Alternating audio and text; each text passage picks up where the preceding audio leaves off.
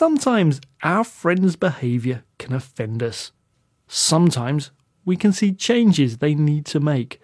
But how do we tell them? Are there any ways to make difficult conversations easier? It's important to have solid evidence that there is indeed a problem. Evidence that can be agreed upon makes it easier for other people to recognize issues. Once you have proof, it's important to highlight how it impacts us and others. Psychologist Andrea Bonior suggests framing problems with I, saying, I feel hurt that you spent less time with me, is less accusatory than you never spend time with me, and is focused more clearly on the impact. Staying calm is vital. Becoming tense might lead you to react badly and cause an argument. Bonior recommends that you should acknowledge the conversation could make you anxious. If you think about this yourself, it can help you focus on positive results.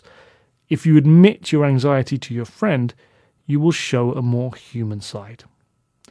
Another psychologist, Laura Brennan, points out how it's important that we let go of our ego and don't focus on the need to be proved right.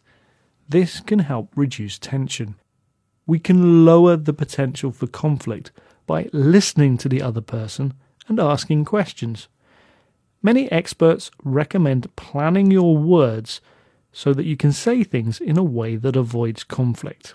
However, Bonior cautions against over planning, as this can stop you being flexible enough to genuinely follow and participate in the discussion.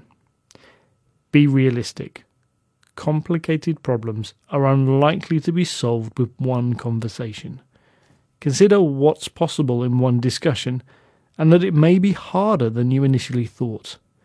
This will help you to set realistic goals for what you can achieve.